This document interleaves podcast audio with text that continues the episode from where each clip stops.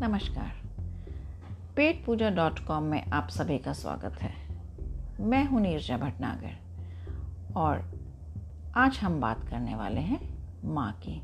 आखिर mother's day जो ठहरा। दुनिया भर में मई महीने के दूसरे रविवार को हम मदर्स डे मनाते हैं। हालाँकि कुछ देश हैं जिन्होंने एक डे फिक्स किया हुआ है, जैसे लेटिन अमेरिकन कंट्रीज़ में 10 मई को ये दिन मनाया जाता है।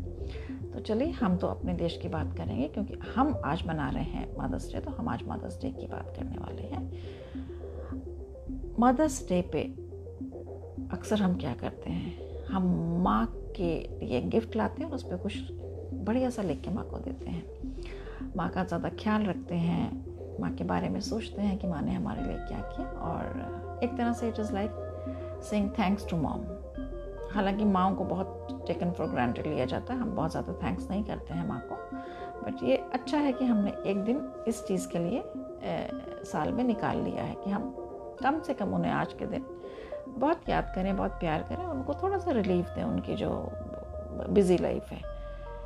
तो आज हम बात करने वाले हैं प्रीति अज्ञात से, अज्ञात इनका तखल्लुस से, और ये वैसे हिंदी साहित्य में ये बहुत ज्ञाता हैं, काफ़ी नोन पर्सनालिटी हैं ये हिंदी साहित्य में। ये एक ऑनलाइन मैगज़ीन हस्ताक्षर नाम से चलाती हैं। उसकी फाउंडर भी हैं और एडिटर भी हैं। साथ में एक संस्था कर्मभूमि अहमदाबाद की को फाउंडर भी हैं। कर्मभूमि अहमदाबाद में इनके साथ योर्स ट्रूली भी को फाउंडर हैं। इस ऑर्गेनाइजेशन के बारे में आप फेसबुक पेज पर पढ़ सकते हैं, जिसका लिंक मैं आपके साथ शेयर करूँगी।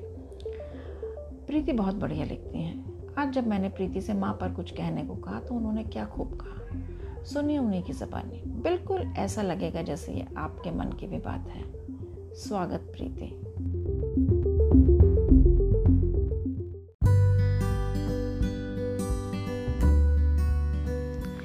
माँ तुम क्या हो यार? कभी थकती क्यों नहीं? रुकती क्यों नहीं? माँ सुनते ही आँखों में जैसे कोई जादुई छड़ी घूमने लगती है ना? बात मेरी आपकी माँ की नहीं, ये कौम ही कुछ विशिष्ट है। बड़ी फुर्सत में बनाई हुई। जो दिखती सामान्य इंसान से ही है, पर ईश्वर ने इसे एक दर्जन हाथ, सैकड़ों मस्तिष्क, रात भर जागने और अपने हर दर्द को सहन करने की अपार शक्ति का वरदान दिया हुआ है। ऐसा नहीं कि पिता की कोई अहमियत नहीं होती, बहुत होती है, लेकिन अब समय बदल रहा है। पर फिर भी भारतीय परिवारों में पिता ही घर का संरक्षक होता है और आमदनी कमाने की ज़िम्मेदारी भी मुख्यतः उसी के कंधे पर अधिक होती है। यही कारण है कि वह चाहते हुए भी परिवार को उतना समय कभी नहीं दे पाता जितना कि माँ दे सकती है। माँ की जो उपलब्धता है, वो ना ईश्वर सरीखी होती है। बच्चे ने याद किया तो तो वो नौकरी से भी भागती हुई चली आएगी। घर में कोई अस्वस्थ है तो उसकी सेवा में दिन रात एक कर देती है। कोई भी मौसम हो, घर के प्रत्येक सदस्य के पसंदीदा व्यंजन बनाने में वो थकती नहीं। बच्चों की स्कूल मीटिंग हो, प्रोजेक्ट में सहायता चाहिए हो, किसी विषय को समझने में दिक्कत हो, लास्ट मिनट स्कूल में कुछ मंगाया हो, फैंसी ड्रेस या किसी भी प्रतियोगिता के लिए तैयारी करनी हो, सब कुछ किसी जादूगरनी सा करता चली जाती है। यहाँ तक कि बिना कहे परेशानी भी भांप लेती है। न जाने सबके बीच भी उसकी मुस्कान कभी चूकती क्यों नहीं। कोई मेहमान आ जाए तो उसे लाने, छोड़ने और पूरा शहर घुमाने में भी उसे कितना मज़ा आता है। भले ही फिर रात भर जागकर अपने काम को निपटाना पड़े और गजब देखो कि सुबह मुर्गे की बांग से भी पहले किचन से बर्तन की आवाज़ आनी शुरू हो जाती है। माँ यार, तुम थकती नहीं? तुम मशीन हो या कोई रोबोट? ये अपने को सबसे लास्ट में रखने का बेहुदा ख्याल तुम्हें कैसे आ जाता है? हर बार कैसे कह देती हो कि मेरी तो कोई बात ही नहीं? अरे, कहीं जा रहे हो, पूरे मन से तैयार होती हो और फिर जब लगता है कि गाड़ी में जगह कम है तो कहोगी, फलाना जगह तो मैंने दस बार देखी है चाहो तुम लोग घूमाओ खाने में तुम्हारी फेवरेट डिश कम हो तो कह दोगी, आज मेरा इसे खाने का मन ही नहीं, जी भर गया है खा खा के। बुआ, चाची, ताई, मौसी, दोस्त दूर पास के रिश्तेदार सबके लिए अपने हृदय के द्वार बिना किसी शिकवे के कैसे खोल देती हो? कैसे तुम कुछ लोगों का दुर्व्यवहार भूलकर सामान्य होकर बात कर लेती हो? सबके लिए अपना कलेजा तक निकालने को तैयार हो जाती हो। घर में किसी का कोई भी सामान गुम हो जाए तो पल भर में उसे ढूंढ हाथ में थमा देती हो। कोई बाहर जाए तो इंतज़ार में कैसे उदास हो जाती हो, पर ज़ाहिर नहीं करती कभी। थकती हो पर शिकायत नहीं की किसी से। सबकी अपनी दिनचर्या है और तुम्हारी दिनचर्या उनके हिसाब से घूमती रहती है। तुम धुरी हो घर की, सबसे समान रूप से जुड़ी हो। कोई बच्चों को हाथ भी लगाए तो ढाल बन खड़ी हो जाती हो। पिता तक बच्चों की हर सिफारिश कैसे मुलायम तरीके से पहुंचाती हो। लेकिन अपनी इच्छाओं की भनक तक नहीं लगने देती।